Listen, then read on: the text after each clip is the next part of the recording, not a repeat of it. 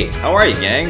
Welcome. It's another episode of Terribly Funny. I'm your host, Steve Basilone. That's me. And this is a podcast where, you know, I talk to funny people about some bad stuff that's happened to them. And today, we've got a real doozy of a guest. Uh, her name is Lauren Morelli. She's a wildly talented writer and producer who works on a little seen show called Orange is the New Black. Have you seen it? Of course you have. Everybody has. It's it's a juggernaut. Um, but she's wildly talented. She's funny. She's smart. She's articulate, and uh, she's also, wait for it, my ex-wife. Oh man, didn't see that coming, did you? That's what they call a twist.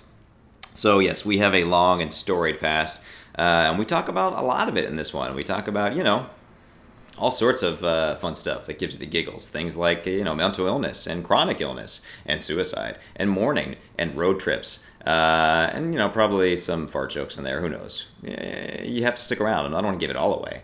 Um, but I hope you enjoy it, friends. I really do. And let's hear some theme music, shall we? That's why I'm thinking about taking a walk outside. I close Yeah. But then it's ex- then it's exciting. Then you'll have to like you have now this guarantees that you have to listen to at least like the first five minutes of this. But like, what are you gonna say? Like, maybe you could just tell me like what you might. What I would Can we do a practice round? a practice round. yeah. I'd like I, I try to keep it short because my least favorite part of most podcasts I think is like the preamble. I know you hate that preamble. I don't like the talk about that. preamble. No, I know. I mean, like it's fine if it's like a you know like a quick little quippy story, but like Yeah. don't fucking don't make me fast forward to ten minutes into an hour podcast where you're talking about I don't know your cats. Uh huh. hmm Who are you talking about right now? It's so vague. I can't imagine. Oh, there's a, well, I don't listen to a ton, a ton of podcasts, but uh, there's one I was listening to another one the other day, and Uh-huh. it was it was not even that bad. It was just like four minutes of, granted, witty banter, Sure. But it was like, eh. You know my least favorite thing is like when you can feel the effort in the witty banter, when you can feel Yeah. it just like, hey, we're warming up. We're like, yeah, and that's what I I try not to do. Like even like every because when I record an intro or an outro, it's Yeah. usually like I do like four or five of them because like. I'd be like, ugh, God, ugh, I hate myself. I hate this. I hate that. And then sometimes I'll do ones that like I'll be like, that was really good. And because I am just doing the bare minimum amount of effort for this, Yeah. I realize I haven't actually pushed record because you have to push record twice, once to like get it ready, and then Oh. the second time. So I'm just gonna make sure this is actually, yeah, we're good. We're good. We're rolling. it's happening. Yeah, it's all happening. Okay, great. Um, yeah, just like I mean, you've you've heard it, right? You're a big fan.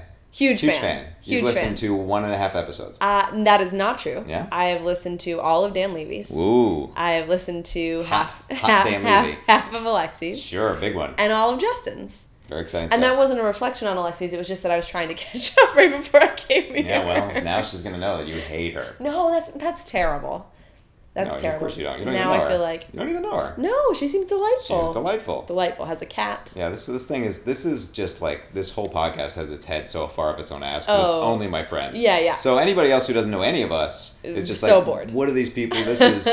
it's like I'm watching like a really boring version of the Hills. You know what I was wondering as I was listening? Well, I guess just doesn't, doesn't count. But as I was listening to Alexi's, I was just telling you before we started recording how much I love that you guys were very candid about your relationship. I thought that was really cool and interesting. That's the goal of this whole thing. Fresh. I think. Fresh, as they call it. Fresh, yeah. Um, and then I was like, oh, this is just another way for Steve to get pussy. Sure. Well, it's not. That's what. It's not going Please great. come on, be on my podcast. We'll sit on my couch. We'll sit drink. on my couch, yeah. We'll just see where it goes. See what happens. Yeah. Um, it's not a bad first date, but I've not used it as such thus far. Maybe not a first date, but like if you were like Oh, into no, a lady on date first like four or Date five. Four or five. Sure. By that no. point, you're already making out. No, no, I know you're making out. I mean, I'm not am. saying it needs to be like. I'm not saying it needs to be like the insta like instigator for the pussy, but it could help. Maybe like, hey, I'm really into you. Like date three, you want to be on my podcast? Oh. You know? Yeah, I guess so. I don't know. I feel like it's a better icebreaker because you're like, because the Oh, the- you get to ask questions. you're asking and- questions. right. Basically, a date, but it's one that you get to like a much more vulnerable place. Yeah. At least you're trying to. At least Right. I'm trying to. Right. And it's less weird because I think a lot of times on a first date, like I, People I- get freaked out. Well, if I like talk about vulnerable shit, people are like, ugh. Yeah, yeah, this is like, too much. "Ah, I'm an open book, bruh. This is yeah. what you get. Do you say that? Do you say? I always say an open bruh. book, bruh? Yeah, that's, good. I think that's another reason why first dates don't go great for me. Uh, yeah, yeah. Or maybe Um, just speaks to the age demographic that you're dating. Uh, well, that, I think it's usually the younger folk are more into the brus, Right. right. so it works out okay. Um, okay, so, So. Uh, uh, I'm a little- let's talk about some stuff. Sure, let's talk about some stuff. I'm a little like I kept thinking about this on the way over here because I anticipate everything in my Mm-hmm. Yeah. life uh, too much. That it'll be weird for you to be interviewing me because you know the question, you know the answer to every question you could possibly ask me. It's true. It's true. I do. Well, I mean, no. There's always like.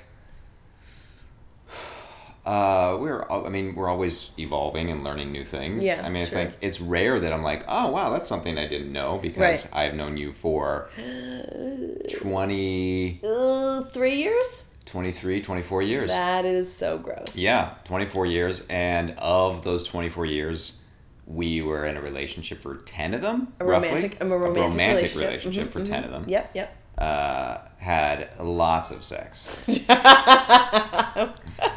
so much. All the sex. All I mean, we couldn't sex. stop having sex. Yeah. Well, except for like all the time where uh, uh, I was sick and had like a shit bag. Right. Or, or when you were like, mm, am I into pussy? Right. So between Outside of, outside of those periods. right out so much so fucking. Mm-hmm. out of the 10 years do you think that there there was maybe like 6 months wherein you were healthy and Mm-hmm. I was still in air quotes straight Oh, I'd say like a good two years out of ten. 2 years Yeah. no way you weren't healthy for 2 years you think Well, if you, so I think if you look at all the times, if oh, you add up the yes. times So the way my illness worked generally was like I would be, I would have periods of remission, and then periods where I was really terrible. right Um, and the way Lauren and I met was well, the way we re-met was that like a television festival. That's not the bor- That's kind of a boring part. so boring Um, but we, with the way we like started hanging out was she came to visit me every day when I was in the hospital. The first time I went to the hospital when I was 23, 24. yeah because that was my thing That sick your thing. dudes You're into sick dudes. um, which speaks well to how uh, lovely and wonderful a person Lauren is because I smelled just terrible. Like I was like not showering at did all. you did not smell great oh no, I smelled like the dirtiest brothel. But you still always had like I remember so clearly like you weren't in a hospital gown. You were always in like a hip. t-shirt. You were like a hip vintage T-shirt. yeah, well, t- my t-shirts. Yeah, yeah, Well, yeah. because I the hospital gowns are terrible. Oh, I know. I just you, was- you still looked hip. Is my point. Oh yeah, yeah. Well, the hospital gown that's like that's amateur shit. right, Like, that's right. You knew better. Yeah, yeah, yeah. Um, so that's where we re-met. Mm-hmm. Um, I say that you were like that. I was saying like that's how wonderful a person you are, but your your boyfriend at the time probably felt differently. not that great. Yeah, yeah. Let's not make me out to be too much of a No, martyr. you're like you know you're saint adjacent. Mm, No, no, I don't think so. No. You're you're like a normal person. Normal person. who's pretty nice. normal to like mm, terrible. It well, that's the Oh, that's our dog, Duncan. Duncan. We share a dog. We share a dog. Um, He's a product of divorce. yeah, he is. He seems to be coping with it. Yeah, he seems he seems fine actually. Out of all of us, Duncan's doing fine. Uh, yeah, he is doing pretty okay. He's getting more mellow. Yeah. I don't know if we are. Mm, I think we're getting more mellow. I feel like, you know, Hmm. um, I was talking to Samira about this the other day. My girlfriend, because I'm a lesbian. Plug it. You want to plug? You want to plug your girlfriend? no, I just I felt like I needed to give context. yeah, yeah. You have a girlfriend, Samira. Yeah, no, I have a that's true. Her that's name is true. Samira. That's something I don't do enough because That's yeah. what I that that was It's the note note. I had for you. Good note. Yeah. So my girlfriend Samira, let's see how many times I can say it. Uh, we were talking about this the other day. Mm-hmm. You've said Samira twice and I think pussy four or five times. High So yeah, you're crushing it. doing it. Uh, That was a high five. You couldn't see it, but that was a high five. Maybe they heard it. Probably. Um, we were we were doing a thing where we were talking about like if you had to describe somebody in five words, what would those five words be? Which is pretty interesting to do with Mm-hmm. Sure, anybody if sure. it goes well. Yeah. And one of the words she was like, "This isn't really a word." She was like, "It's a She's phrase." describing you or herself. Me. Okay. We were doing it for each other. Oh, a phrase. well, that's all five words. What? No, no, no. Well, She was she used Oh, a couple other words, and then the third thing she was like, "This isn't a word; it's more of a phrase." But she was like, "But I would describe you as very no nonsense."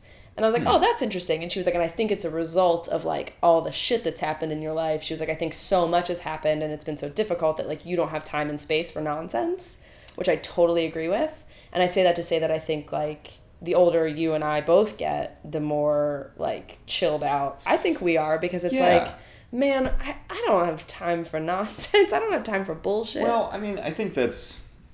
I think yes and no. Like, I think you're still like you're still.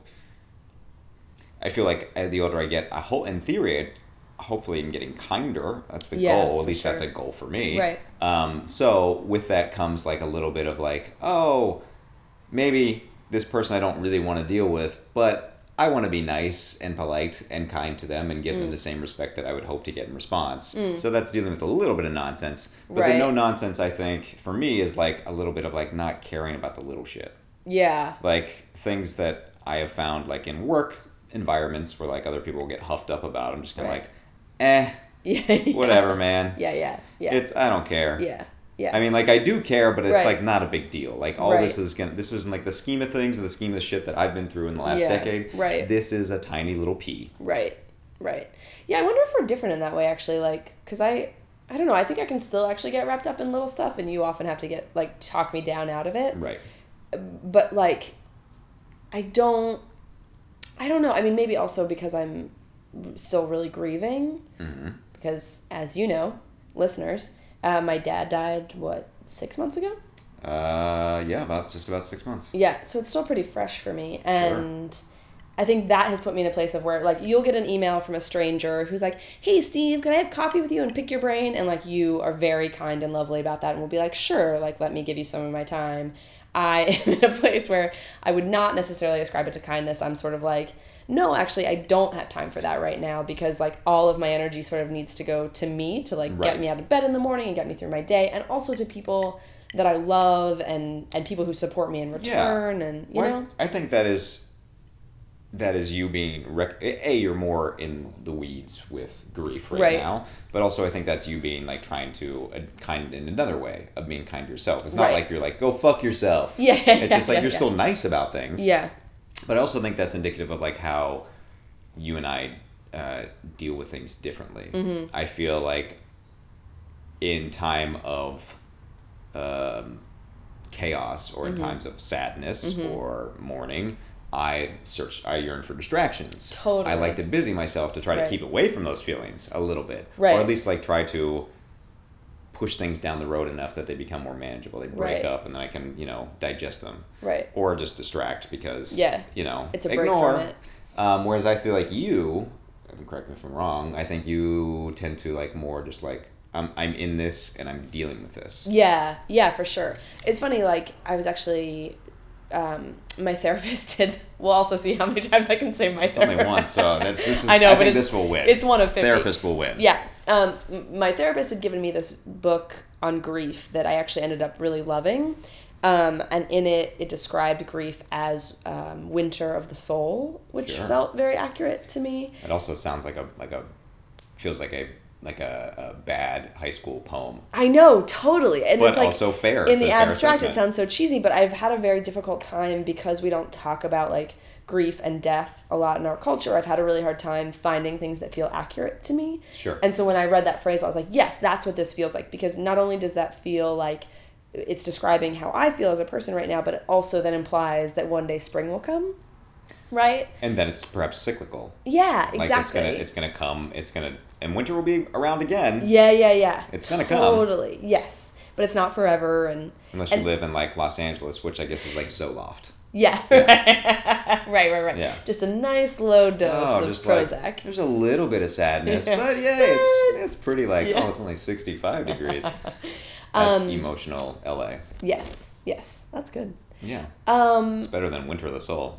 all right. I know. Okay, Wait. fair, I think that's a. I'm interrupting. You are. Okay, go ahead. So rude. Yeah. Anyway, so I was saying to my therapist recently that I feel like I have the like the smallest couple buds of Mm-hmm. of spring just in the last like 2 to 3 weeks I've noticed like oh, I'm suddenly capable of things that I wasn't capable of before and um and he was saying like he was like that's great. I'm glad you're feeling better. Also what that indicates to me is that you really went there like you really felt Right. your grief.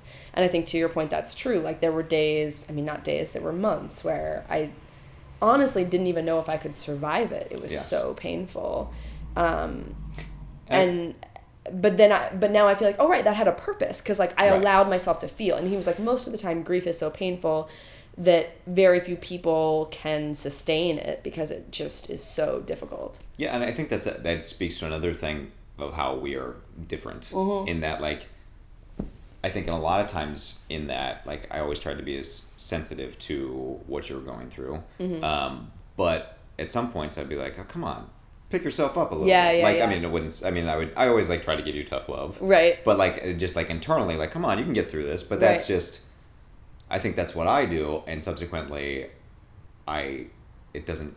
My process isn't as fast. Right. Like it appears to be faster, but it's really like the gum I swallowed that really takes like seven years to digest, as Yeah. opposed to just like, you know, I don't know, shitting out the gum faster. right. But right. like, yeah, like I think last year, for example, like the second half of the year, the first half of the year, I was dealing with my mother's Right, passing, right. and like also mourning. I think without even being totally conscious of it, uh, our relationship. totally. But like the second half of the year, there was no real problems. Right. There was the first time for a long time there wasn't like something catastrophic, Right. and I had a really hard time dealing with that. Yeah, I remember. I mean, but because I thought like, oh, I've dealt with this and now like everything's fine, so I should feel good. And then when I didn't, I was Right. like, what? It was harder. I was like, I was depressed because I wasn't happy. right, and in fact, like you are depressed. I mean, I'm assuming so because you actually haven't dealt with it, right? Because Yes. like you're still mourning. Like it's Yeah. not like, well, dealt with that and I should feel good now. Yeah, everything's exactly. cool. Right, and that's where it gets tricky because it's like you want to feel good. Like I'm so tired of being depressed and sad and Yeah. incapable of like social interaction, and yet it's just where I am. But it's exhausting and miserable. And Yeah. like you know, I'd like to be done with it. I'm just not.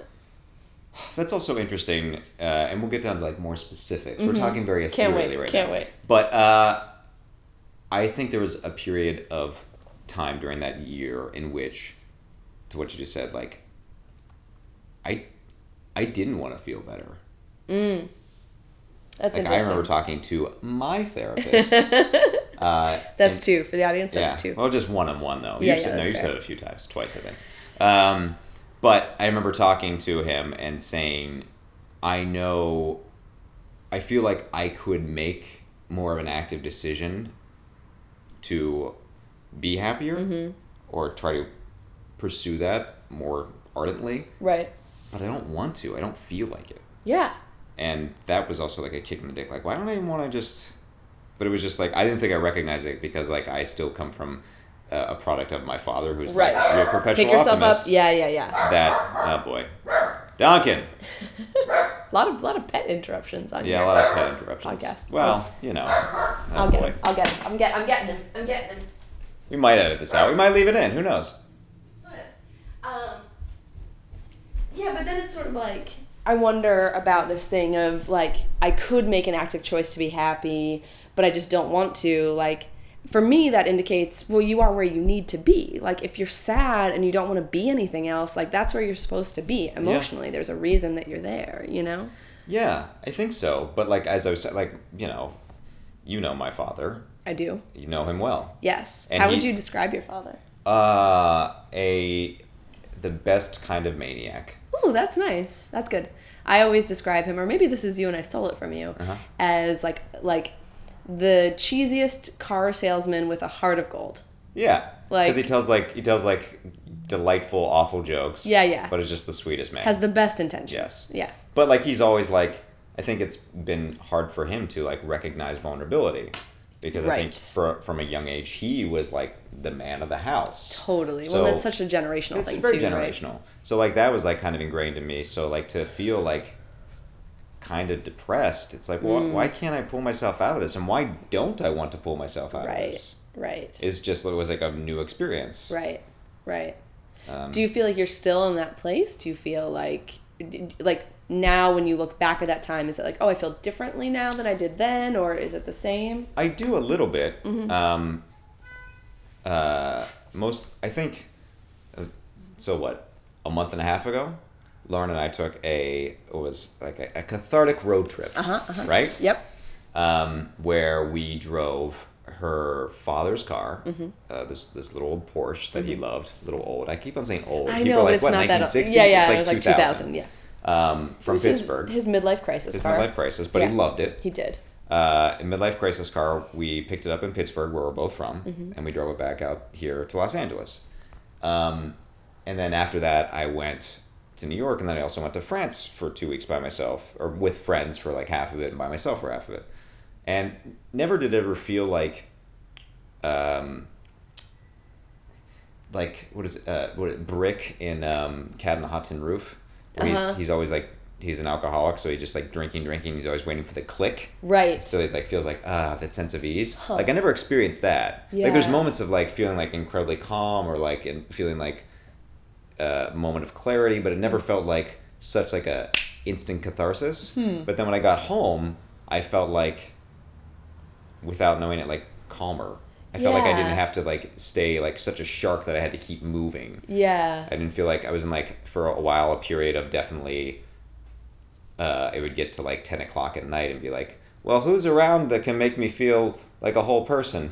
Somebody on Tinder. yeah, yeah, Yeah. not necessarily. There's other apps. You don't Yeah. get it, but there's a lot of opportunities. Right. Um, but I think that uh, I eventually got to that place. Like, uh, I so I feel a little bit calmer now. Hmm. Oh, Is that's that- that interesting. question? We haven't talked about that. I have no idea what my question was. yeah. Okay. Um, huh. Yeah, because I think a similar thing happened for me where like we went on, On this road trip. we went on the road trip, and then there was no point. I mean, there were really beautiful points in that trip and really like incredible moments between the two of us because I think we were not only grieving our parents who we mm-hmm. lost a year apart from one another, but also like our marriage and and really transitioning our relationship into into this like you know familial best friendship zone yeah. but then when we got home, I remember we were driving up my street and we pulled up in front of my house and parked and I just broke down like I Yeah. just started sobbing because I think in that moment I like it was sort of what you're saying happened for me where I realized in that moment that I felt different somehow.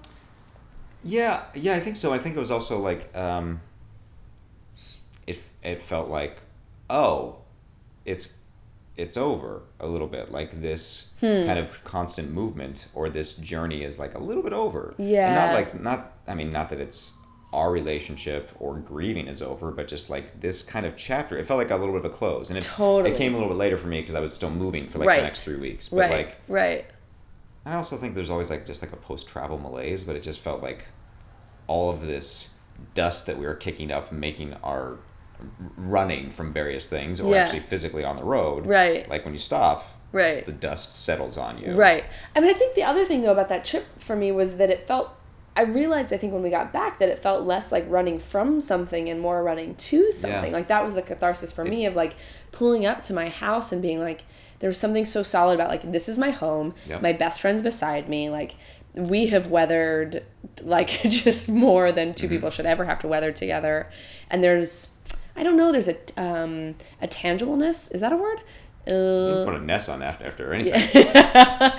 it was something so tangible and solid about that where like i don't feel like i've had solid ground underneath me Right. in some way for a couple of years right and suddenly it was like okay like i'm depressed and miserable Yeah. and sad but also okay i'm okay Yeah. and capable of like joy and happiness and laughter in the midst of this Well, that's interesting. Um, yeah, I, I, I guess that's that. It, it, there was just a little bit of resolve. yeah I yes. also think what came for me like uh,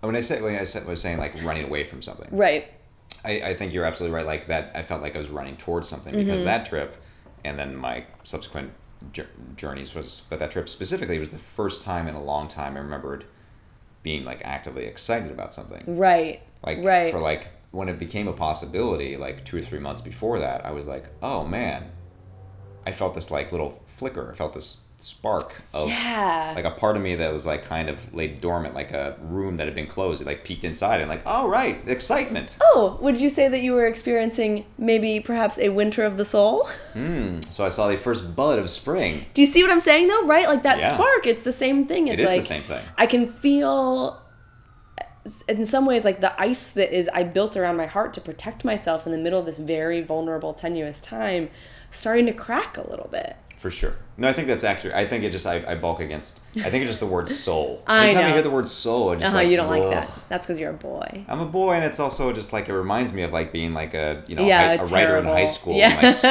I know, I know, I know, I know. Yeah, no, but no, I think fair. that's totally accurate. Yeah. So you're saying I'm right. I, just say you're wanna- right quite a bit. Do you? Sometimes I also like I like to point out when you're wrong, You but sure I say do. you're right quite a bit. Um, okay. Okay. So- What's next? What do we do now? Well, what's next? I mean, look, we did a what great what if job we're so what if we're just like we're done? That was This is good. it. We did it. Uh, well, I think. So we just kind of got into. I mean, we talked about many things. In Yeah. That, but the whole premise of this Uh huh. this idea uh, Yeah. for this for this podcast Yeah. is you know where are the moments of levity in all of the things that are real turdy Yeah. um, and there's like so many that I because you were my partner for so long and then gradually with a lot of work transitioned into my best friend Right. uh, there's so many moments that we've shared together. Yeah. I feel like I can't even think of a really good example right now, but like I don't know, me make uh, just being in the hospital and being on a shit ton of drugs and being in a lot of pain, but having some sort of joke. Yeah. Um, yeah. I'm I know. Doing We- awful at pulling up any no, examples. no, no, here, you're fine. I was thinking about that too. Like I was thinking about you know the premise of of what you're doing, and I, I think it's so important, right? Like I was raised with a mother who was always like, you gotta laugh. Like you know, I have Freddie, who's my mentally retarded younger brother, Mm-hmm. mentally disabled. For those of you who are sensitive about the R word, Mm-hmm. and you know. She always, in, in context of Freddie, was like, you just, you have to laugh. Like when Freddie would do something that would be mortifying to me in the grocery store, it was always like, Yeah. you just have to find the humor. Like I was raised in that kind of house, Or which when like Freddie put his fingers up his butt and people thought it was chocolate. oh wow, you just went there. Well, that's a really good. It's a good occasion. Yeah, He's not going to listen to this. He's really not. it's just so gross. Yeah, but he was.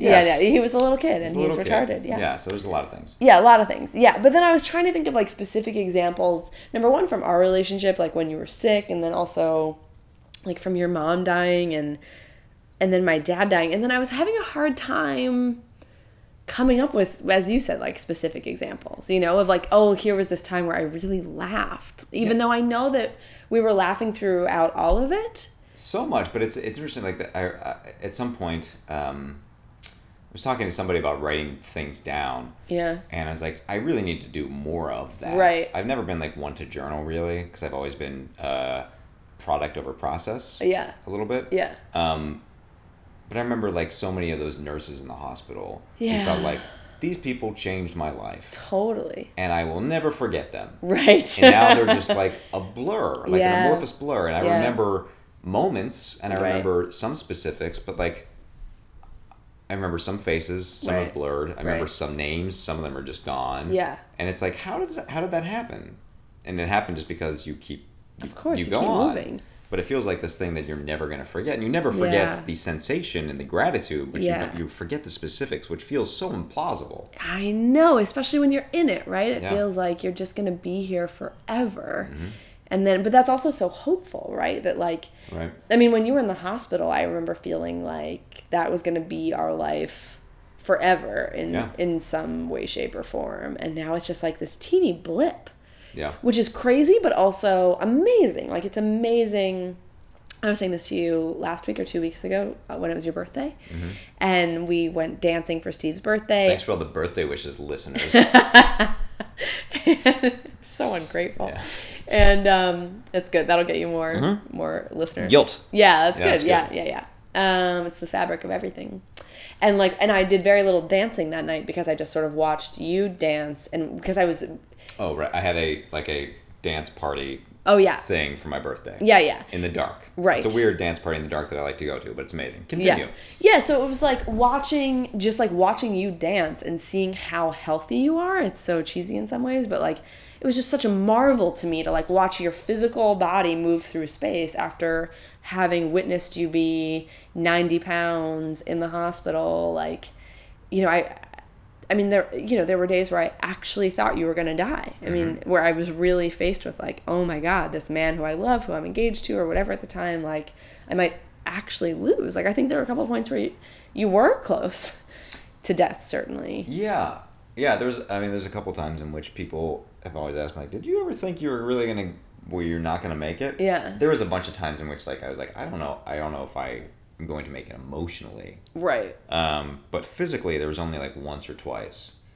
Um, we're just like, you know, I had like hundred and five temperature and Yeah, and your my heart, rate was had like spiked 180 or and- something. Yeah, yeah, yeah. Um, But then it's like that was four years ago, five years ago, Mm-hmm. and now you're healthy and dancing, and it's like it never happened. Even though, of course, it did, and it's such an incredible part of who you are as a person. But um, I don't know. I don't know where any of that just came from or where I was Right. going with it. But it just like those specific moments of laughter aren't super clear to me, but I do remember like like one of my most vivid memories of you being in the hospital is us deciding to watch Breaking Bad finally. Yeah.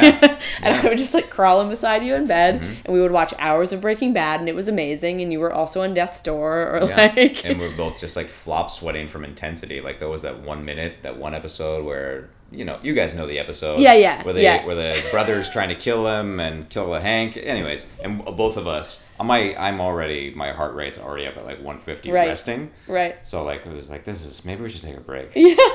we should just watch.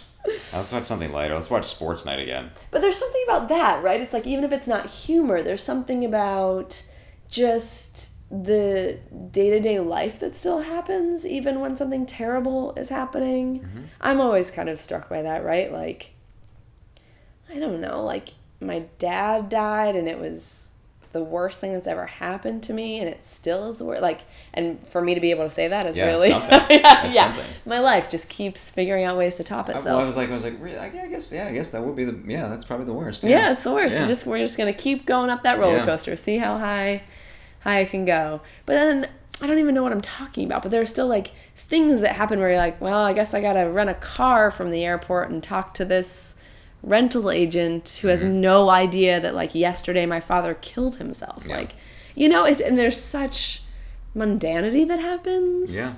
And there uh, and and in that, I think there's peace somehow, or grace maybe. Well, be, I mean, I think it's interesting just because, like, in like that, ins- those instances, like, it feels like you're like a secret. Yeah, yeah, yeah. Like a really weird secret. Yeah, and somehow it makes this like mundane event feel all the more profound, even though Right. it's just renting a car, Right. Or it's just going to Right. the you know the supermarket. Yeah. I remember so much like, like the, so like the day my dad died, uh, I, I got the call in the morning and Steve, um, oh my God, on my way here, I was like, have you cried on the podcast yet? Me? Yeah. Has anybody cried? I was like, I No. can't be the first person to cry. Well, fun story, true story. Uh, the third one of these I recorded actually. Yeah. I did it with my boss. Yeah. Adam Goldberg, and I was I'm very technologically inept, and I recorded it, but I didn't realize I didn't as I was uploading episodes. Yeah. I wasn't deleting, Oh yeah, I remember. so I recorded the episode with him, and without realizing it, ten minutes in, the card was full. Oof. So it stopped. Sucks. And we it wasn't like full on crying, but he got emotional and like started getting misty, and then I got like cry, and no one's ever gonna hear it. No one's gonna hear It was it. just a nice chat between That's us. That's so sad. Well, I don't want to be the first person to cry, but I'm probably. oh no, you be. gotta be.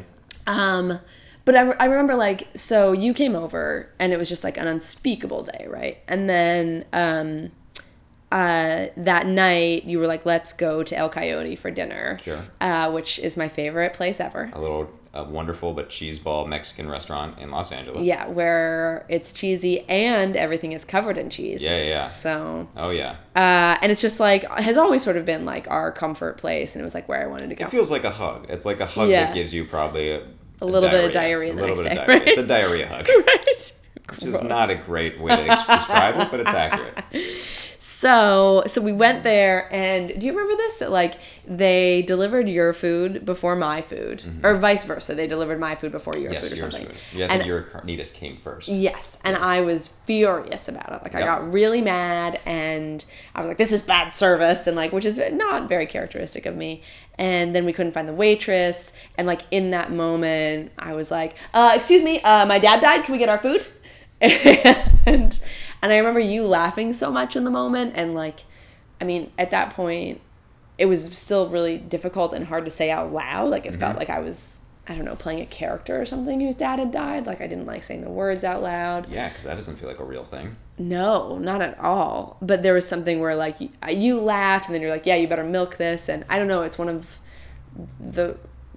I mean, I have a lot of very clear memories from those first couple days, but like I remember really laughing in that Right. moment, you know, which felt probably 12 hours before like it was never going to happen again. Yeah, I remember that was. The, I think it was the first time you did it, and I would just be like, "Oh yeah, you gotta, you better milk this," because at some point you'd be like, "Yeah, I died like four years ago." Oh, Right. wow. Uh, so take advantage right now. Right. Yeah. Yeah. Um, yeah. Yeah. Uh, similarly, I remember in that first day, Mm-hmm. I came over and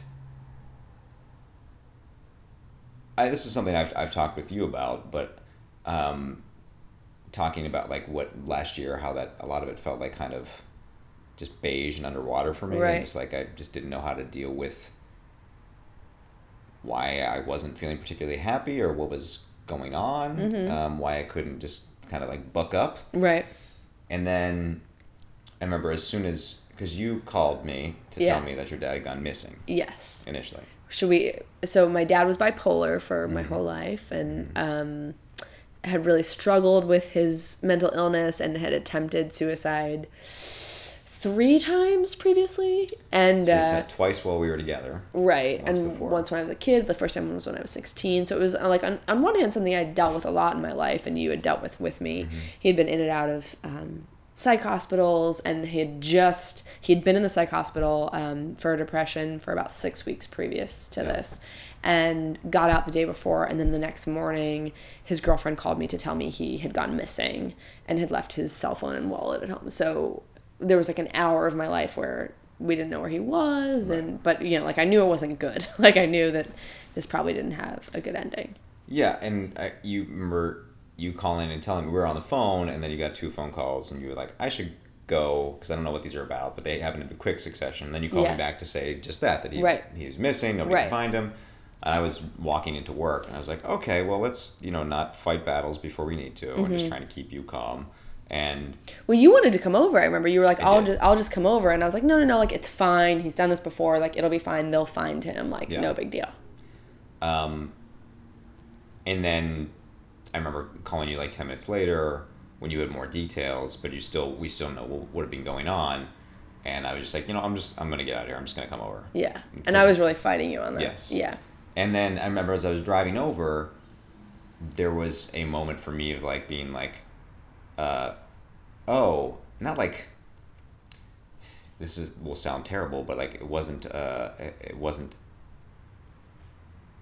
It wasn't like it was. It was um, not excitement, but it was like ease. It was Huh. calm because it was like, okay, this I know how to do right this like level of like fight or flight or Right. kind of chaos Right. i know how to interact i know how to work in this Yeah, yeah, it's this yeah. like it was just like a little bit of a sense of like as much as it was fucking terrible and like i was like the entire way over like intermittently crying and like Yeah. being like well no it's gonna be it'll, it, it might it'll be, be fine, fine yeah um there was also like a moment of like okay i know this i can help you with and this i can help i i know how to act in this Right, because there's this like very definitive task at hand, right? Like there's like an immediate crisis that needs to be dealt uh-huh. with. It's like on some level it becomes very pragmatic. Like what do we? I mean, certainly not for me, it, but I know this as a caretaker. Like when you were sick all the time, or even when I was younger and a caretaker in my family in various respects, it's like okay, like here's the list of things I'm gonna do, Yep. and you just sort of go into action mode. yeah Yeah, and it was so it was like that but it was also like just like the previous like decade Right. there was always something and this was so like i became accustomed to that. Yeah. anyways that's neither here nor there. But i remember just walking into your house Yeah. and your mother had called me like moments before i got to your house to tell me what had happened. Yeah, uh, and walking into your house and you just kind of like crumpled. You collapsed. Yeah, and then like the next couple of hours was kind of a little bit of a blur. Right, Um, but then I remember.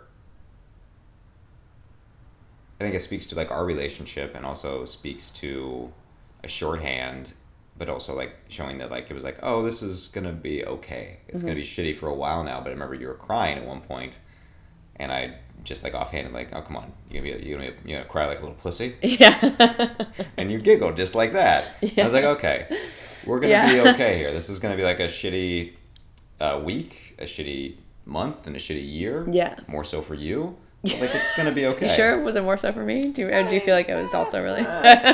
Uh, no, I mean, but it was you know it was not a it was a rough period for me, but no, of clearly course. much uh, harder for you. But that was just like I remember that was the first time of like, oh, we are laughing here. right. This is this is gonna be okay. This is like a surmount another surmountable task that we Yeah. will get through.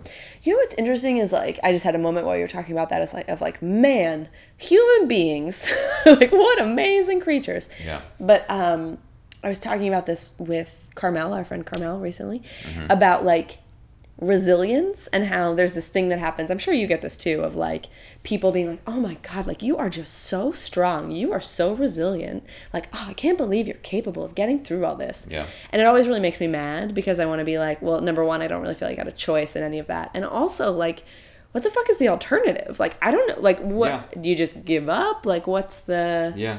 Do you know what I mean? Like, I, do feel that way. But whenever somebody says it, I'm like, ah, you know, I, I, I kind of feel like my, my mo is like, I mean, I didn't have a choice, Mm-hmm. and you know, I'm sure you'd probably get through it too. But there's also in the back of my head, like, goddamn right, I'm fucking strong. Right, I'm the right. strongest fucking man alive. yeah. and like, there's moments Yeah. where I'm like, motherfucker, I'm the strongest person alive ever. Yeah. Because yeah. like you've you have weathered this, and this is like these merit badges that you've Right. gathered to. So that's the thing I'm interested in is like, I feel like at the moment, mm, kind of, I feel a little fearless. I Mm-hmm. feel a little like, what else you got? Like, Yeah. bring it, bro. Bring it. Yeah. Right? Like, Yeah. I just survived this. Like, I survived the loss of my father. It's going to continue to be difficult. I don't know that it will ever go away. Like, you lost your mom a year before that, who I was also super close to. We got divorced. I figured out that I was gay at 30. Like, before that, like, you were super sick. And, like, and, there's just been, like, stuff too. what and tabloid stuff yeah just like insanity that i feel like sure i can i can do this Yeah. like i got it i got it but then i'm also to your point what you're saying about like you don't know what to do when things aren't chaotic Mm-hmm.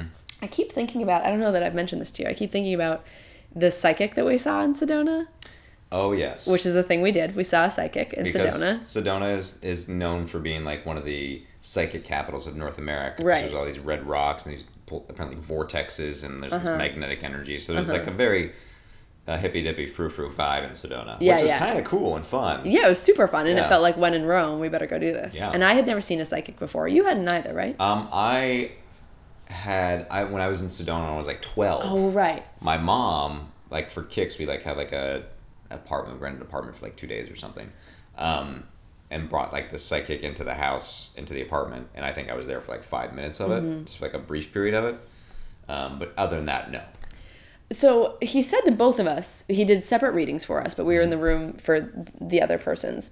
He said to both of us in various ways that like the worst was behind us. Do you remember this? Yes. Like he was very clear, which on one hand is like, okay, psychic, I get it. Like, Yeah. you know?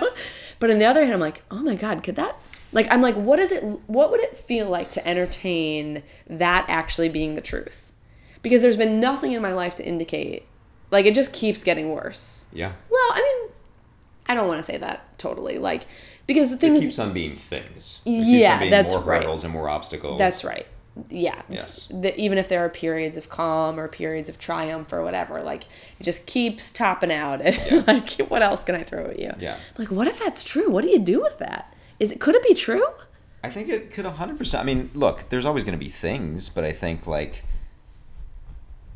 I mean, we're not going to, like, the rest of our life is just going to be smooth sailing. And that also be, God, that sounds awful. But, like, some people have that, right?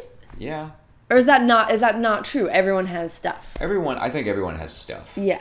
But some of their stuff is, like, when, com- when like, sometimes. Broke my toe, couldn't go on vacation. Yeah, and then I'll be like, oh, that does suck, but also go fuck yourself. right, right, right, right. I mean, right. it sucks to miss a vacation, so that's Right. not the best example. But like, there's things where, um, but like in that moment, there was. I remember him saying that to me, and we had different reactions to the psychic. Yes, Like, very. I thought you were really into it. and Yeah. you thought I was really not into it. Yeah. And the inverse was true. I was really into it, which surprised me because I'm like usually like the, fuck this. Yeah, you're so like and then sarcastic. you were so and- not into Oh my god, I thought he was the biggest yam bag. He was a yam bag, but also like he was just saying things that were like when he said like the worst is over. Yeah. Like there was many times in that reading where like I had to, and he's saying like a lot of pat things. Yeah. But it was just like nice to hear, and like there's a lot of times where like I almost like I was like welling up and trying not to cry in front Right. of this yam bag psychic. right. But but yeah, I mean, I think there was like there was like a little bit of both things in there, like where I was like that was so like oh my god, what would that be like to to just like be on placid water. Yeah. But then the other part is like, how, what do I do then? Uh huh. What do I do with myself? How do I fill the time? oh man. See, I feel less like that. I feel like if things really are going to be like a little calmer, I'm like, oh yeah, like I got a whole list of shit I got to get done, you know? Like See, I'm going to start surfing, I'm going to like create a bunch of shit. I'm Uh-huh. going to, you know? Well, I will say this is like where our closeness comes into play. Right. I feel like you say that, and I say the same thing, but then when it actually happens, it's not that way. Wait, Like, what do you mean? Whenever you like have calm, Yeah. you don't take advantage of it in that way. Do you feel like you've known me when there's been calm? Like I don't even know that there's a period of life that I could point to for either one of us since like we were 22 where I'm like, well there is a, a solid long period That's of fair. stability. That's fair. There's not been like a really long period, but I feel like it's just like a little bit interwoven into us now that like There's just always going to be shit. there's something, and if there's not, we'll make something a little bit because that's like a little bit of how we know how to see the world, Right. And maybe that'll that'll lessen over time if we have, you know, renaissance. Right. Um, I kind of want to believe that that's the thing that like we got all the shit out. Right. That like maybe quite literally, uh, yeah, so much shit. so much shit. that all like of the terms. a lot of people right have to deal with illness and like their bodies breaking down later in life and Mm-hmm. so they get to enjoy like youth and vitality and a healthy marriage and having children and then things sort of start to go awry That's usually but the way it works when you Right. like get older, and then because all these things you build up start to fall away gradually because that's Right. just aging. but maybe you and I just got it out of the way early Kind of. I mean, maybe would stand to reason. I mean, we're gonna get back to like because eventually we will get old if we're lucky. Yeah, yeah. And things will start to fall away. Right. Either our our own health or Yeah. jobs or people around us. Yeah. But maybe we have like you know, um, the calm years. The uh, calm the years. uh, the years of uh, plenty. that is the sitcom we sell the calm years Oh god, that's boring. Where's the conflict? Why does there need to be There's some? no conflict. There's no conflict. That's the pitch. Seinfeld sold a show that way. We could we could sell, well, he sold a show on the show that way. but he sold a show about nothing. We could sell a sold show, about, his zero about zero conflict. Yeah, yeah, sure. Well, Great pitch. If anyone's listening Mm-hmm. that wants to make that show, Zero conflict. there's a fair amount of feelings. There's a lot of eating. a lot of feelings, Uh, there's a lot of eating. There's a lot of good music, Great music. Great music. A lot of lovely montages. uh-huh, good conversations about like creativity and yeah, the and there's still like stuff about dating. Yeah, yeah. that could be Um, your struggle. You're that's my dating. struggle. Sure, yeah. sure, sure. My struggle is like, ooh, first lesbian relationship. This is so hard. And then I'm like, it's been three years. Chill out. Get over it. Um, Yeah. Okay. I wouldn't buy it, but you know, we'll work wow, you're it. not even believing in our own project. Look, I think That- we can make, I think we can it make it you. interesting. Yeah, Sure. it'll be great. Yeah. Okay. The calm years. The calm years. I mean, that's the other thing. Is like, we might have talked about this on our road trip. Is like, I feel like going through all of this makes me has made me learn. Oh, life is not short. For sure. life is a very long thing. Yes. because we've been through so much. Like, you know, in the past six months, I have learned what truly like unspeakable pain feels like. Like I never could have anticipated that losing a parent would would result in this kind of pain. I didn't even in the fashion that you did. yeah, and like you know, I had been so close to him in the past couple years, and it's just it's been it's just a sort of it's a kind of pain that I honestly did not know existed. It's a, well, it's a different thing. You felt physical pain, you felt emotional pain at a different level, but it's just like, oh, this is the spinal tap. It goes to eleven. Yeah, I felt like, Yeah. Mm-hmm. oh my god, this exists, and like no one ever told me. Yeah. And maybe I think it is because like grief is so difficult to talk about that no one has the words, and Well, it's also grief is so it's different. hard, it's so hard to articulate, and it's different for everybody. and Right. It is so like intangible. Yeah, yeah. But but having gone through that and having really like the longest six months of my life, and now starting to feel like a different kind of grief, maybe a grief that allows me to function on a daily basis in a way that I wasn't previously, but also in that new form of clarity allows me to miss him in a way that I haven't before, right? Like you and I went to a movie a couple weeks ago. I was telling you, and in the middle of the movie, um, somebody laughed and it sounded just like him. Right. And I hadn't thought about his laugh in so long, and like just hearing his laugh made me think like, oh my god, like I'm never, I'm never gonna hear it again, you know. So I'm missing like pieces of him in a way that I wasn't before because before it was like this numbing, like can't get out of bed grief, and now it's like, oh, I I can really face the fact that my father's gone and he's never coming back. Right. Um, but it, it also just makes me realize like, oh god like think about everything we've been through in the past decade like there's a lot of life to live and things that feel so huge in the moment And end they up are. and they, They are are, yeah yeah yeah But yeah then but you just somehow you move you forward get past them. yeah Like yeah it- and even though they they then shape who you are and shape your worldview and change the fiber of of your heart like it's still that was good right that was a good um The fiber s- of your heart. yeah I actually that I'm fine with. that you it's You just said the fiber of your soul. soul, was you would've been whoa, out. Fiber of your soul. I'm gonna write a poem, like a poem as if I were 14, called "Fiber of the Heart." Um, Sure. uh, Maybe then- that's the name of our show. "Fiber of the Heart." Instead of the communist. Colon the communes. Oh boy. Another high five. All right. Yes, nailed it. Okay. Are you done? You Mm. just got. No. Um. You were. How are we doing? We're at 49 minutes. Okay. That's How are you feeling, listeners? Are you bored of us yet? We could do this. This is like a three day long podcast, Oh, right? yeah, this could be this could be serious. Well, You're gonna have me back on. I'll be on for like the fiftieth episode, and like 50th. I should wait that long. well, I mean, it'll be like you know in like another eight months. Nobody is going to be more interesting than me. I mean, look, we've got a lot of stories, so you might very well be right. Um, I don't remember what we were just talking about. How long life is. How life is long. Yeah. It is, and I think in so many ways that's like uh, makes you feel really small. Hmm. Wait, tell me more about that. Well, I think it's like a double edged sword. Like sometimes it's like what you were just kind of talking about. Like we're like, when is are we ever gonna? Could we just be over this, or is it Yeah. gonna be more and more shit? Because Right. it is so long. There's Yeah. gonna be more. Yeah, yeah. But also, like in this other way, like oh, these are all just like these are all just like other little. You know, logs we have to climb over, and then you keep on walking through the forest Right. of life. That's my poem. The Forest of Life. hmm That's a way worse poem. Should we put together a collection of poems? Maybe Oh, that. Maybe that's our next. I mean, anybody who anybody who buys if we put together a collection of poems, we publish it. anybody who buys it, we immediately never talk to.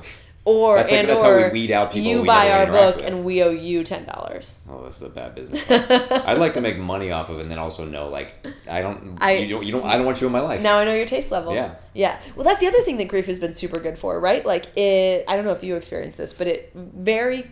It made it very clear for me who I wanted in my life and who I did not want in my life, who I wanted Yes. to expend energy on, like who was actually able to be there to support me in the way that I needed them to. Yeah, and this is something I've talked about on here with somebody. I don't remember Who knows? but like that. That's always surprising as to who is comforting in those periods Totally. because sometimes it's people that you don't know that well. Sometimes Yeah. it's the people closest to you. Yeah, yeah. Are somehow not comforting, and then other people who are also very close to you are the most comforting. It's just Yes. like it's this weird litmus test that you've never gone through. Yeah, yeah, it's really fascinating because there are so many people that want to help, but often I think in our society, helping is synonymous with fixing, and Mm-hmm. there's nothing to fix, right? It's just like it's painful, it sucks, and you sort of have to find people who are willing to sit in that mud with you, Right. which is a which is an emotionally uncomfortable place to be. Like it's hard to sit next to somebody when they're having a really difficult time and not try to be like cheer up buddy it's gonna be fine Yeah. which is actually code for like can we just go back to our dinner and like have normal conversation? Yeah, can we feel good again? yeah because this is really hard for me This is this makes me feel uncomfortable. right right right right Yes. yeah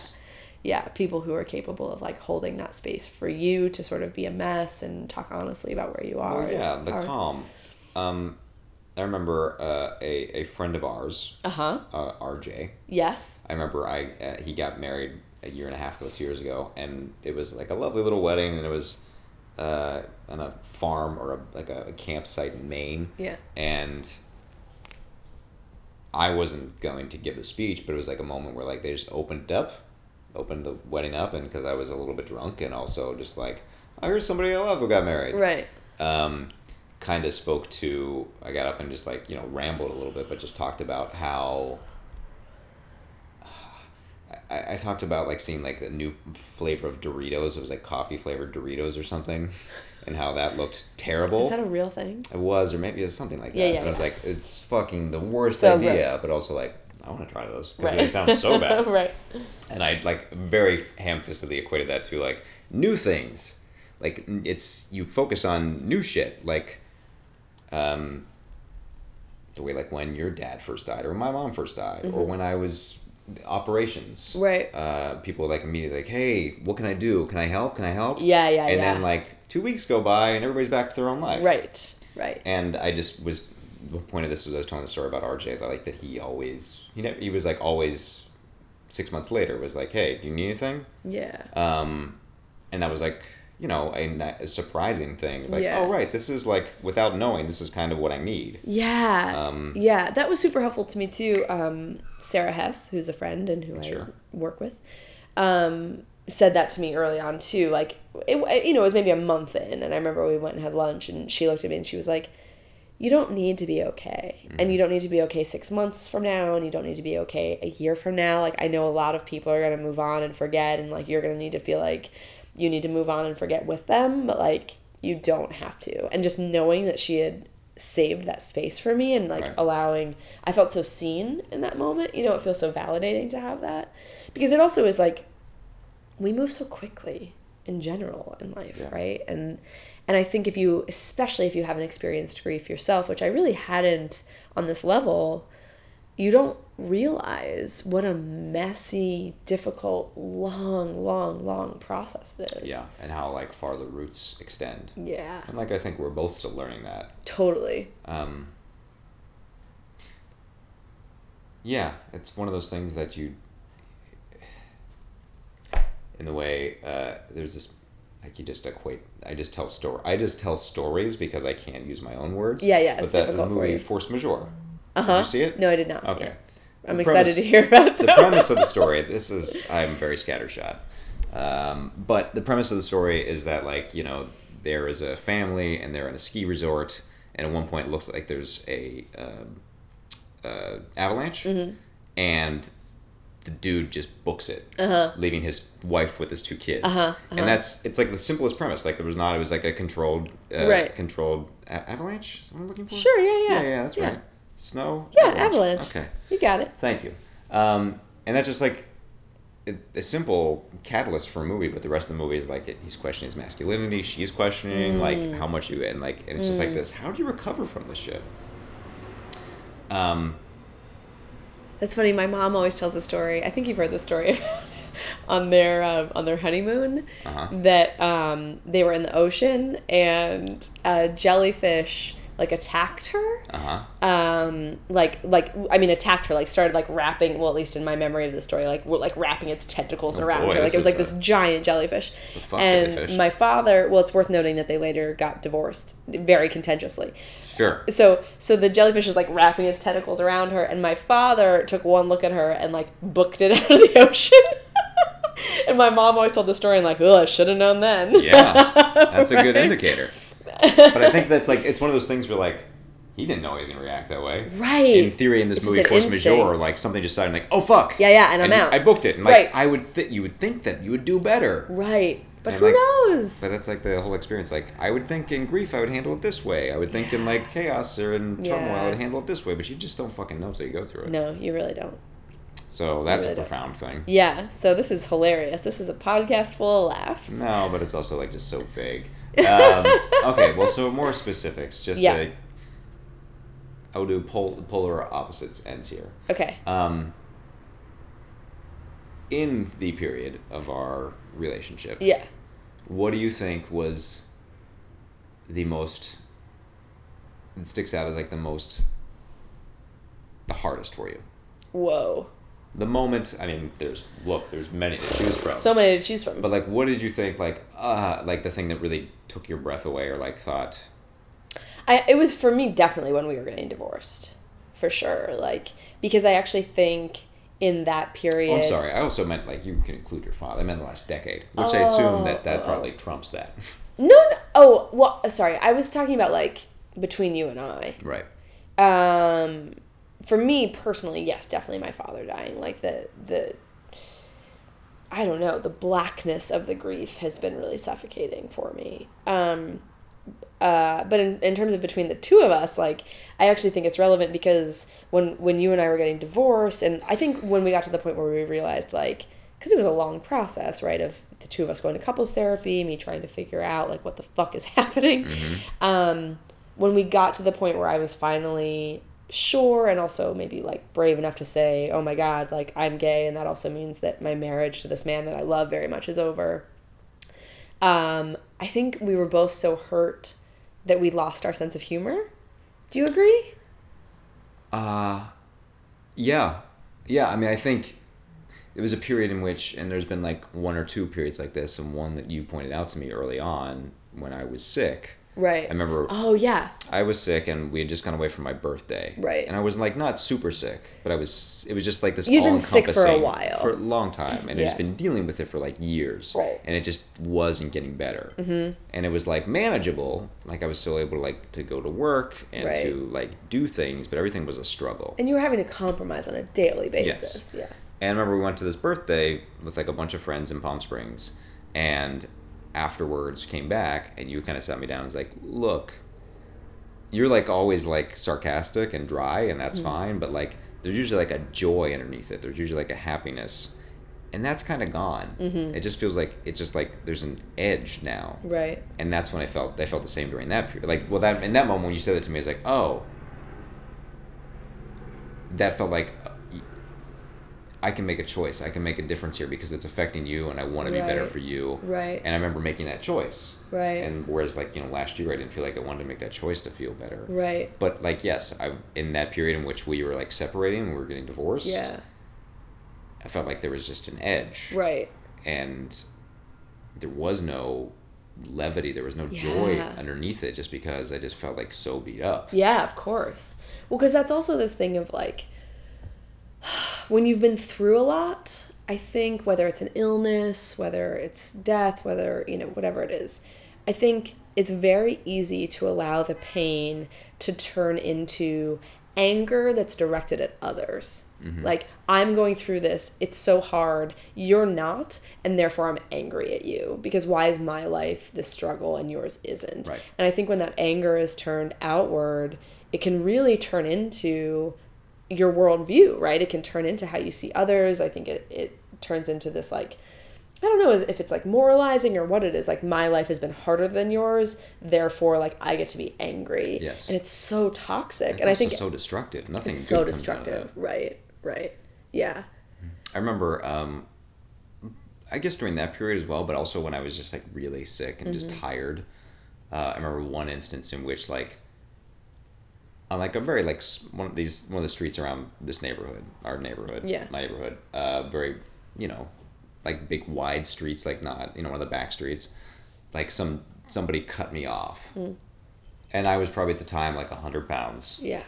and they like instead of like you know giving the, the cursory wave like oh fuck i'm sorry like Right. i think they like acted like it was my fault Oof. and like flicked me off or something Oof. and like laid on the horn Uh-huh. and just had this moment of being like i am a hundred pounds but i have such a well of fury in me Mm-hmm. if you get out of that car i will fucking end you Oh, yeah. and like maybe I physically I probably couldn't do anything, but Yeah, I just yeah, felt like yeah. this like it just like it's just like right underneath the surface. Yeah. And that's why like you felt for such a long time. Totally. Because I think it's And like. it's not always anger, obviously, but Right, but it is. It's like the, you know, I, I, I don't know. My grief has taken this form that it's been so painful that I think it is very tempting to turn it into something else.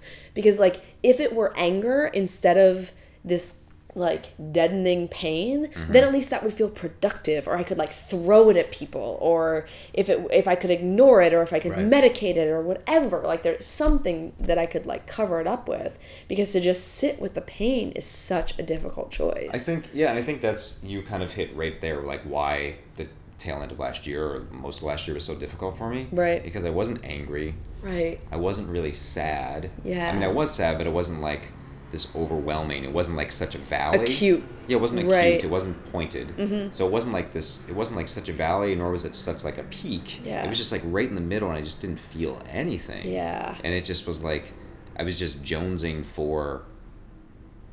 Even like.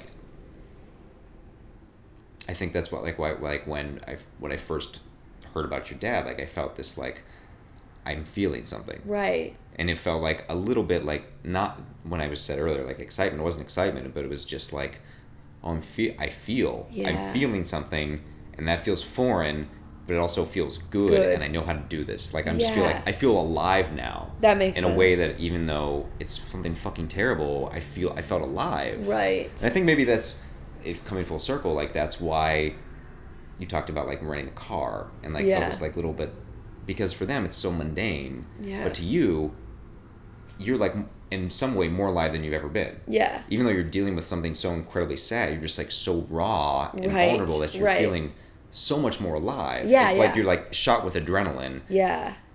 where you're like I watched the show Limitless. Uh, yeah, exactly. So you can stop. Hey, you can stop listening now. Um, it's my guilty pleasure, but I also love the movie, so I'm just gonna equate it to uh, the like NZT. Like you're opening up so much more of your brain. This has just got real nerdy I'm just and real terrible. I'm just gonna let you dig this hole yeah, by yeah. The point is, is like it's o- opens up something, even if it's awful. Yeah. You're just feeling. You're feeling so much more. You're using so much more of your your Right. emotional intelligence that Right. you've never used before. Right. You know what it sort of reminds me of is like growing up, my mom always said this thing that I think has really become a big part of who I am, which is like, you know, let's say we were at the grocery store and we would look and like a um, checkout lady would be rude. Right. Uh, my mom's thing walking away from that experience would always be you have no idea what's happening in that person's day right now. You have no idea what's happening in that person's life, right? And it's such an easy way to probably teach a child to develop empathy. Yeah. But now I think about that all the time on the reverse side of that, right? Like to your point, the small kindnesses that people gave me in those first couple weeks people who didn't even know right? Mm-hmm. Like just like going through starbucks and having someone be kind to you when they hand you your latte and you want to say like oh my god like my dad died a week ago. Thank you so much for smiling at me Right. you know like and it's so cheesy but those are the things that it really highlighted for me the things that i want to learn and carry forward of like it's like oh this is dark but i'll say it anyway like when we were first separated and i had like moved out moved into my apartment and i was just like really drowning i would wake up in the morning and i would go i would force myself to wake up and leave that stupid terrible apartment and go for a hike mm-hmm. because i learned that if i hiked in the morning there's like this you know menagerie of old people who hike in griffith park there that early in the morning right at like 6 a.m It's a menagerie. yeah. um, and and there's a culture where like they'll wave and smile at you. And in this period of my life where like I could barely get out of bed and I felt like I'd lost everything and like didn't know what came next and didn't know who I was and like had you know I had also become aware of myself in this way of like oh I'm capable of hurting the person I love most which is like a very terrifying humanizing very experience. foreign. Yeah. Of like just walking and having someone look at you, acknowledge your existence, wave and smile was honestly the thing that would get me through the day. And now I think like how fucking easy is it for you to do that for do someone that, yeah. else? And you don't even know it. You don't even know that that's what you're doing. Yeah, yeah. I, I um, I think I've also spoken of the, this maybe on this podcast or with you. I don't know, but I just feel like a lot of times in those moments of vulnerability, it's been so much. I've I've it's been easier to be kinder because you're just Yeah. like so. Yeah. I don't know why it. It could be easier to go the other way, but I feel like I think when you become aware of your own like I say that, but then I also said like when somebody cut me off, I was ready to rip his head off. Right, right, of course, because it's all of those, right? Yeah. Because you're becoming aware of the spectrum of human experience. So you're seeing, wow, I am a person who is capable of being ill and I can't control it. Mm-hmm. And I am weak and I am strong and I am smart and dumb and kind and mean and capable of like hurting someone. It just it removes judgment in a lot of ways right? I mean in the best moments it removes judgment. So i think it allows you to be- like for me it's like i'm capable of all of those things. And therefore when you honk at me in traffic it doesn't mean that you're a terrible person it means that like who knows what's happening in your day Right. and tomorrow i might be you like tomorrow i'm probably going to be the one who's honking Right. at you and being a dickhead because who knows what's going to happen mm-hmm. it just i don't know i think it expands your ability to empathize with a lot of different experiences maybe. You see more. you see more yeah yeah yeah It's like exactly. your field of vision just gets larger. Yeah, and that's a very painful experience because you see, oh man, life is capable of handle, handing me this kind of pain. Right. But it also is capable of handing me tremendous joy. Man, we really maybe I drank too much bourbon. I don't know. Sorry. No, well, that's the thing. I like. I usually like to have like a beer while I'm doing this. Yeah, yeah. Um, but then I, if like, I also do it like usually right after work. But it's been a while since I've eaten, so like I start off and you're like getting loose, and then uh, and then you like tell a story, and you're like, why the fuck did I tell this Yeah, story? or also like, Ugh, wow, I'm talking meandering. about joy and sadness. Time Wow. to go. Yeah. I think I think we are about almost at that period. We did but it. Let me ask you. Sure. Uh, I asked you like what the hardest thing was. yeah, yeah. Um, I will ask you the inverse of that. Like Mm-hmm. I, uh, just for as an example, I remember one time, it was Christmas Day, Yeah. and it was while I was in all the operations of having my colon removed and all of that nonsense, and had like another blockage issue. Yeah. And we had to go into the hospital like eight o'clock Christmas Day I remember. uh, evening, Yeah. Christmas Day night, and had a.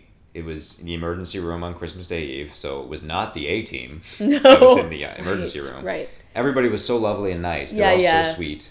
But like I had a nurse that was just could not get the IV. Ugh. and yes. like she at this point like a lot of my veins had like collapsed or Yeah. really tender so it was hard to do it and my you know like thin deep veins anyways but she was just poking poking poking at some point like hit like a vein and like a geyser shot and like there's Mm-hmm. blood leaking down my arm and i remember all this but i also remember when she went off to try to get another nurse who could do it like you did like a tap dance you did like we were like talking about because we had watched white christmas or something Oh like yeah, that yeah, yeah. and that's just like this is just one of many stories but that was like a moment of like uh that somehow sticks with me so much more Yeah. than like all the other shit like Yeah. the fact that like was in tremendous amount of pain because Yeah. i couldn't get any painkillers without Yeah. having the iv in Yeah. and the fact that it was christmas day Right. and like that it was just like driving into the hospital and listening to all these christmas carols Yeah. and seeing all these lights and seeing all this like joy intermittently but just feeling so kind of terrible but like that little dance sticks with me so Hmm. much more than all that other shit at least That's i really remember it but like that's like the, the beacon that's like that's the buoy in that little ocean Right. Right. That's so lovely. So i ask you Mm-hmm. what is a moment like that for you and i feel like after that then uh, we can fuck off and go eat more mexican food Okay, great. Um, you know, I I've there were so many moments for me that were really powerful when we were home for my dad's funeral. Um, of just being really overwhelmed. I mean, you were by my side from I mean, basically the minute it happened, right? Like you came up to my house and then you just didn't leave my side. But then i'm basically a puppy yeah, yeah, yeah. It was really annoying. Um, and then we flew home, and then eventually Samira came home and, and came to Pittsburgh, and we hadn't really spent a ton of time as the three of us no before that. Maybe just like very brief moments. Um, but there was the night. Oh God, was it?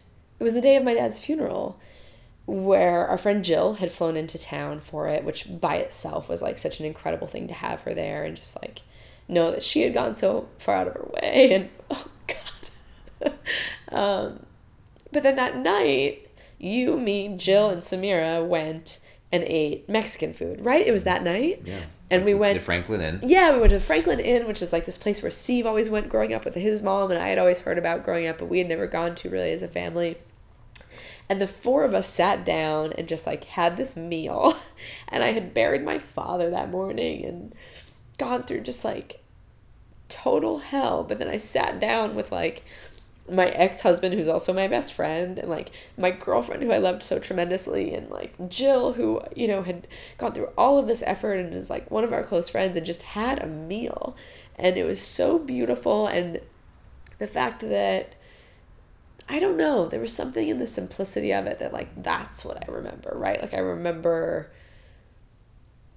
feeling so supported and loved and surrounded. Right. Um and and like and and also in some ways that it just felt like a meal right? Like we didn't sit around and talk about my dad at all. Like it was just like us having a meal It was and a like flash of normalcy. Yeah that's exactly it of like eating guacamole and having margaritas and just i guess maybe we were talking about this earlier like those moments of like man it's gonna be okay like it the most improbable thing is that my father just killed himself and i will still be okay Yeah. you know um yeah and to not to, to piggyback on what you just Yeah. said, I feel like uh, you know, you got very emotional when you talked about Jill. Um, and I remember when at my mom's funeral, you know, our friend Dan and our friend Yeah. AJ both flew across the country. Yeah. Like from, you know, LA and I think Texas to Connecticut Like came in for a night. for right? a night. Yeah. And I think that was just like that. It is a moment of like, oh, it's gonna be okay because look at this like the great lengths and effort that people will go through right. to make sure that you're okay. Right. And like if you have that, Yeah. you're doing okay. Yeah, you see the best in people in those times too, right? It's really You nice. just- Well, people I think tend to put without even trying their best foot forward totally. because everything else becomes small. It's just like Right. let me I love you, let me help you. Yeah, yeah. Everything else falls away, and you're reminded of like we really can come together to to surmount things, Mm-hmm. you know, when we need to. Yeah. And with those people you can it is surmountable. Right. because like I feel like the the darkest times for me have been when I feel voiceless and alone, Right. Right. and you know, all these things are not profound or not been said before, but like when you realize that you have a commonality, when you have a shared experience, when you have somebody else in a trench with you, you're like, oh, okay, Yeah. it's gonna be all right. Yeah. And also like I don't have to really like